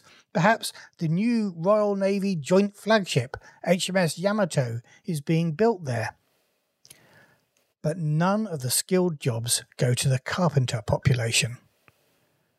Note, they're not direct analogues of Catholics in Northern Ireland. The carpenters, as their name and back to nature philosophy suggests, are probably more Protestant in their worship and organisation. And I would be inclined to draw influences for their way of life from the Quakers and the Amish which means that the oppressive established church on Gorham's Folly is a more colourful Catholic with a small c faith. In my old Firefly campaign, the Carpenters were going to eventually face off against the Intercessionists. So I might as well port that name over for the majority faith on Gorham's Folly, though be aware that gerrymandering may be keeping them as an electoral majority, while they could, in fact, be outnumbered statistically by the carpenter population. Of course, 70% of the colony's police force are intercessionists, and maybe most of the rest is made up of other faiths Sikhs, Muslims, Buddhists, etc., as befits the nature of the empire. There are no good guys and bad guys here. Neither the intercessionists nor the carpenters are evil, even though a carpenter terrorist did wipe out most of humanity's computers that time and forced us all to use green screens. But there are radicals in both populations who perhaps value human life less than their ideals. In the playtest of Destroyer of Worlds, we tried a character I enjoyed having on the team, but who didn't make the cut for the final published version a local marshal having to work with the Marines. I'm already revisiting that situation in my head and thinking about a local constable from the minority carpenter population, trusted by neither side who has to work with a squad of Royal Marines to uncover a plot by an intercessionist militia who plan to blame something more horrific than a bomb on the Carpenters. Uh, yeah, I, that's really interesting, Matt. And I, I, I could kind of sense um, your internal struggle as you were writing it about how to do it in the most in the proper way. Um, because obviously the, the Troubles was a very difficult time in, in British history and Irish history, and um, you know the last thing we want to do is is is downplay it or trivialize it or anything in any any way at all. But I think, uh, like you said, that games do reflect the political world in which we live and the historical world in which we live. Because thankfully, the Troubles are largely in the past now, even though there's still a little bit of residual dissident trouble going on. Yeah. But um, and I think Northern Ireland is is a great. Uh, it, it's a melting pot of so many themes and so many issues that it's it's almost inevitable that we'd want to do something in a gaming sense to explore some of that. And if yeah. nothing, and if nothing else, it would bring a good game, and also it might open people's eyes to the to the truth um, of you know of the of the of the experience that people had on both sides of the divide during that time. So if it gets people interested in the history and they learn a bit more about it, then that's a great thing, as well as having the opportunity to play yeah, a game that is fun and also a bit challenging in in delving into what are some you yeah can be some very difficult issues. Yeah, I mean, I think it's interesting though because I was thinking. Well, let me let me tell you about the, my process. So, so, first of all, I thought, well, we need to make this more internationalist because the three world empire is not British. So let let let's expand it out and let's think about a conflict that isn't necessarily about specifically um, British. European tradition yeah. of uh, Christianity. And so I thought, oh, the, the, easiest thing to do is to maybe you know look at um, something a bit like the Tamil Tiger conflict in um, in Sri, Sri Lanka. Lanka. And then yeah. and then immediately I went, but I know bugger all about the Tamil Tiger conflict in Sri Lanka.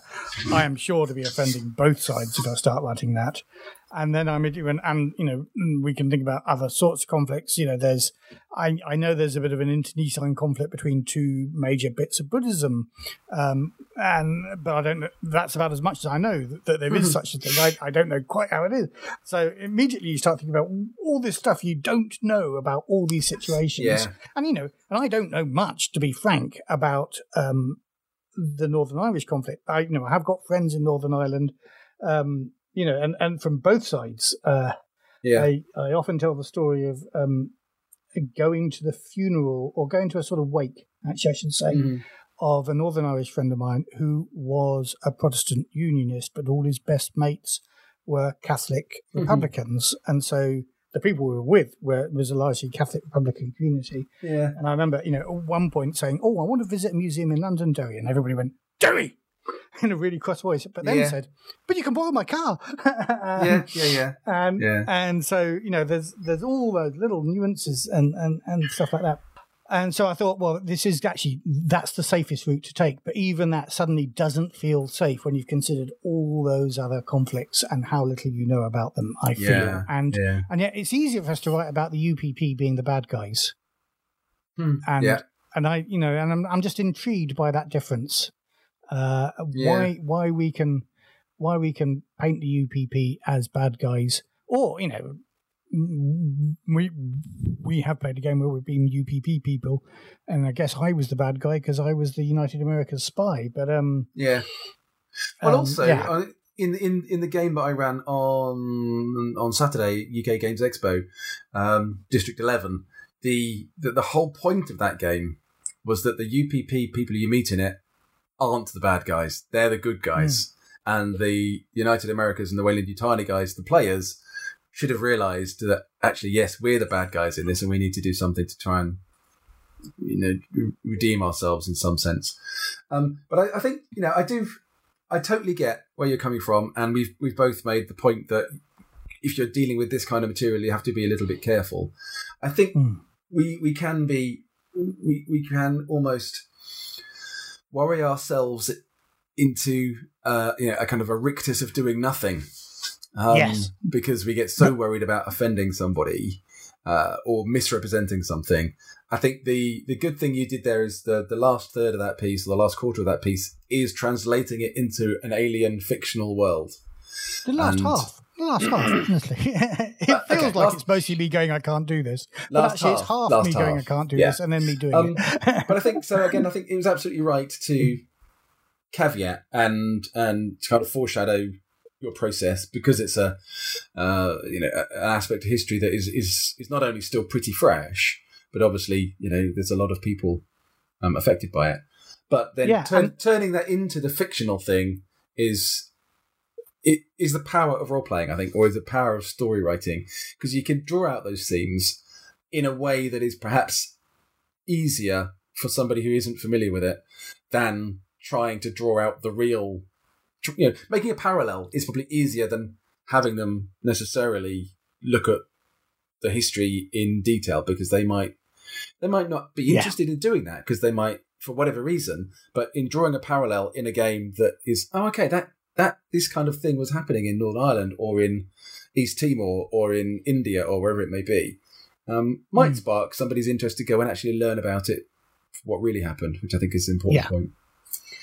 And I uh, I think the final point, though, is that you know, by the time I'd worked out what all the different people were and started painting just in very broad strokes this world, I really want to write the scenario now, um, and I want to make it a bit like the Destroyer of Worlds game that we played, Yeah. which other people don't get to play, where you've got you know your your civilian, and in, in my case it'd be a minority civilian um, police officer with a bunch of Royal Marines or something, yes. and un- uncovering something a bit like Harry's game or something like that. Mhm. Um, I need to think more of the plot now, but I but I, I'm really enthused, having Yeah. gone through all that angst. I'm really enthused by what I ended up with, so um, Mhm. maybe we can. My my last comment is when I when I was um, reading it first off, when you're calling the uh, one side of them the carpenters, I couldn't. Yeah.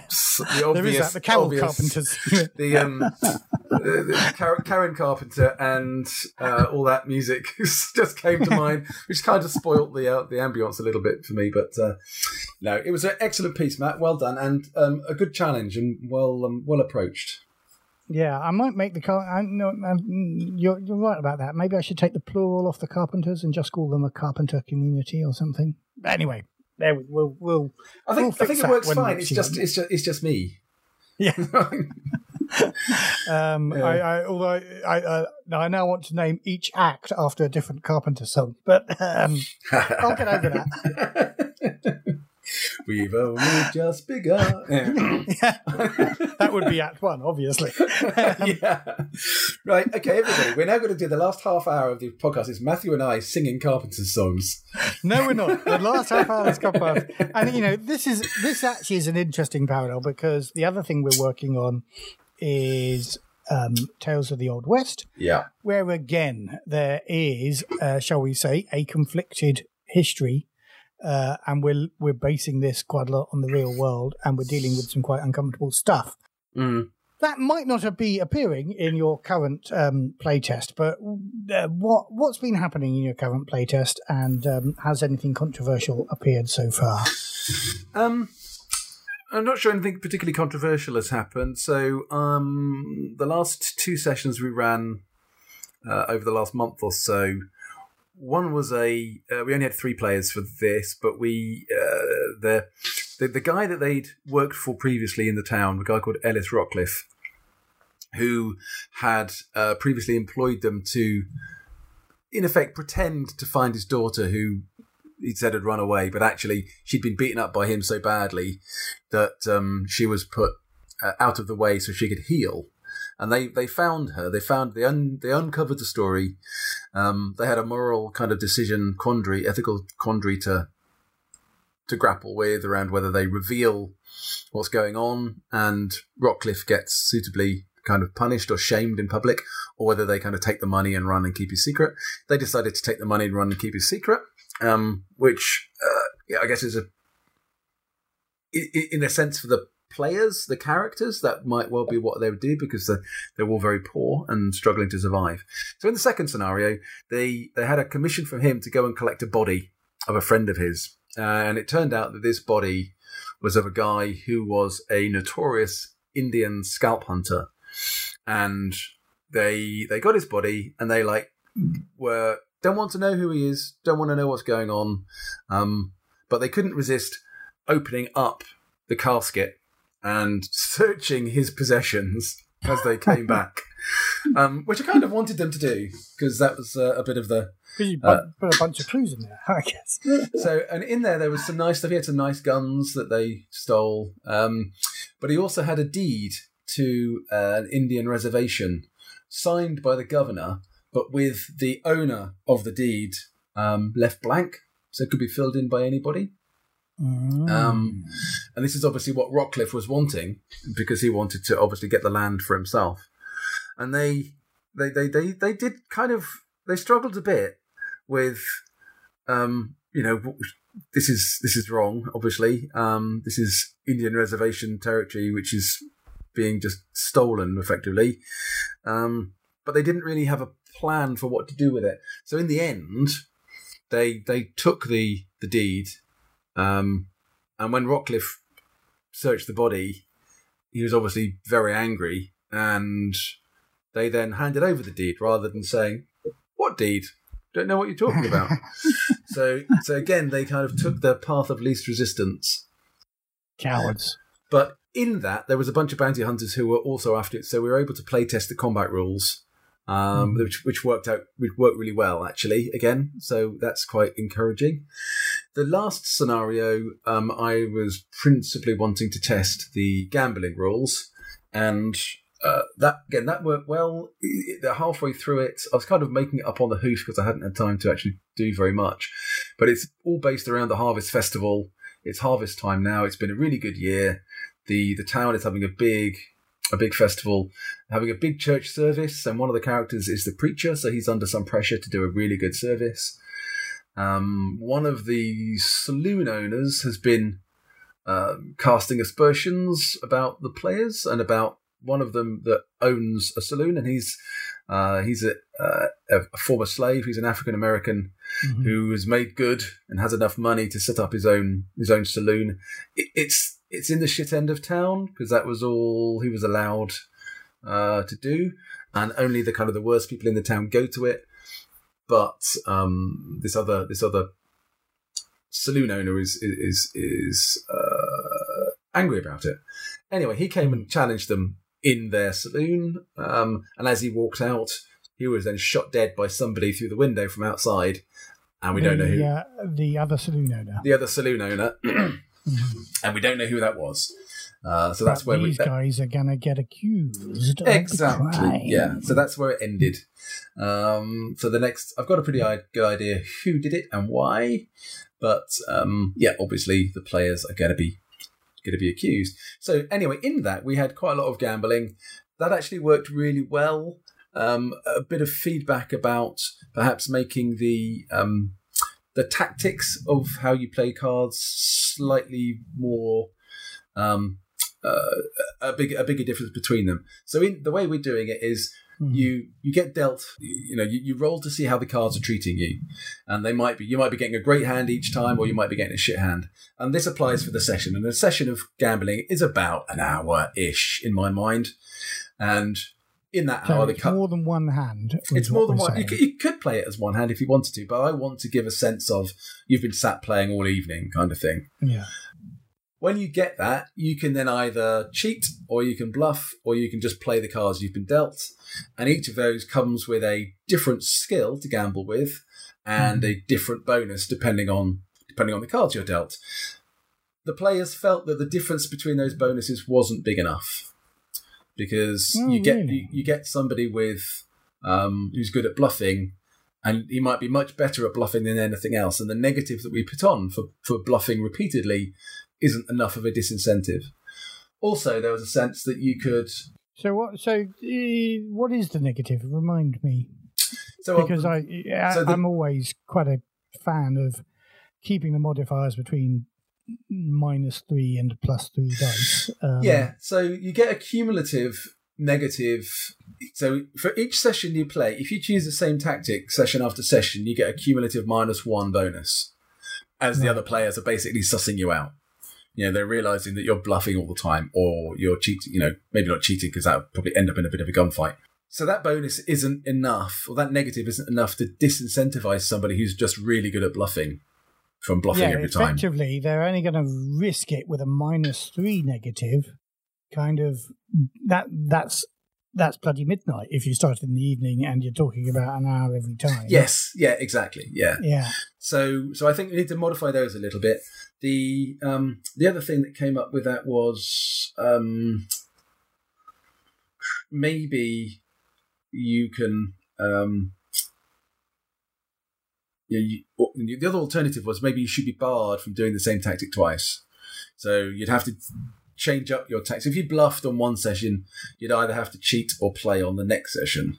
You know that that that's an artificial. Um, Yeah, thing, it might be better just to yeah, it might be better just to make a much like you say make the make the negative minus three or something rather than Yeah. minus one because that would be a real disincentive potentially. or even minus two. So you know, halfway through the evening, you're at minus four, as it were. Mm, And yeah, that should be enough to want to change your tactics. yeah, yeah. Yes, Or that, that might mm, that might yeah. be a good one. Okay. Um, the other Um, the other thing that was interesting, we had quite a good discussion about faith um, and our Mhm. faith mechanic. Um, I won't go into too much detail here, but I think it feels like we we might want to do a few little tweaks to that. Now I'm going to Cool. write I'm going to write up the ideas that came out of the game because certain things just seem to don't seem to work um, really well. So, for example, regain, regaining faith. I think the idea of so we've got two elements, two ways of regaining faith. Principally, one is something an action you could do kind of instantly, just in a round, very Yeah. quick, and that allows you to regain a point of faith. But the players have felt, and it, it feels a bit like um, that just becomes a bit mechanical. You just say, "I'm going to do this, do that, and do the other." Oh, whoops! I've suddenly got three faith back. The ritual side of it, where you have to spend maybe a shift to regain a point of faith, I think works really well. Um, but whether we, how we, how we then modify that, I think um, uh, applies. Also, perhaps the the the, the risk of of lose of going down to zero faith, whereby you might you're starting to test your faith, you might lose it. Uh, The way the rules are written at the moment, it's not threatening enough. It's very very easy to, to get into quite a minus before you're actually really risking anything. The players also felt that maybe if we could have a mechanic where zero faith is the minimum and you don't go into a negative would be simpler and a bit easier to manage. Okay. So um, I'll write up the thoughts probably this weekend and I'll sing them over to you to have a look. Um, Cool. But yeah, it's great. They're, the guys are really getting into the playtest vibe, and um, yeah, it's going very well so far. But I'm quite keen to, to press on with it pretty quickly because um, you know let's let's let's get it let's get it into the position where we can have a conversation with with other people about it. Yeah. Cool. That's probably more than enough for one That day. is enough for us. So we have recorded an hour and 10 minutes, and we're probably going to add another 50 minutes or something onto that. So this So- turns out, as usual, to be a long episode. Just as well we didn't do that uh, uh, HMS Yamato design. Um, We'll do that next time. So yeah, obviously, it's a pity you had to drop it after you worked so hard on it. but you'll have plenty of time to work so Polish- hard on polish it, it- polish it next up. episode. Polish Yes. it up, yeah. Um, and that's what we so that's one thing that we'll be talking about next week. But there will be some content that will mostly uh, be about free league games in about three weeks, it's uh, well, it's goodbye for me, and it's goodbye from him. and, And may the icons bless your adventures. You have been listening to the Effect podcast, presented by Fiction Suit and the RPG Gods. Music, Stars on a Black Sea, used with permission of Free League Publishing.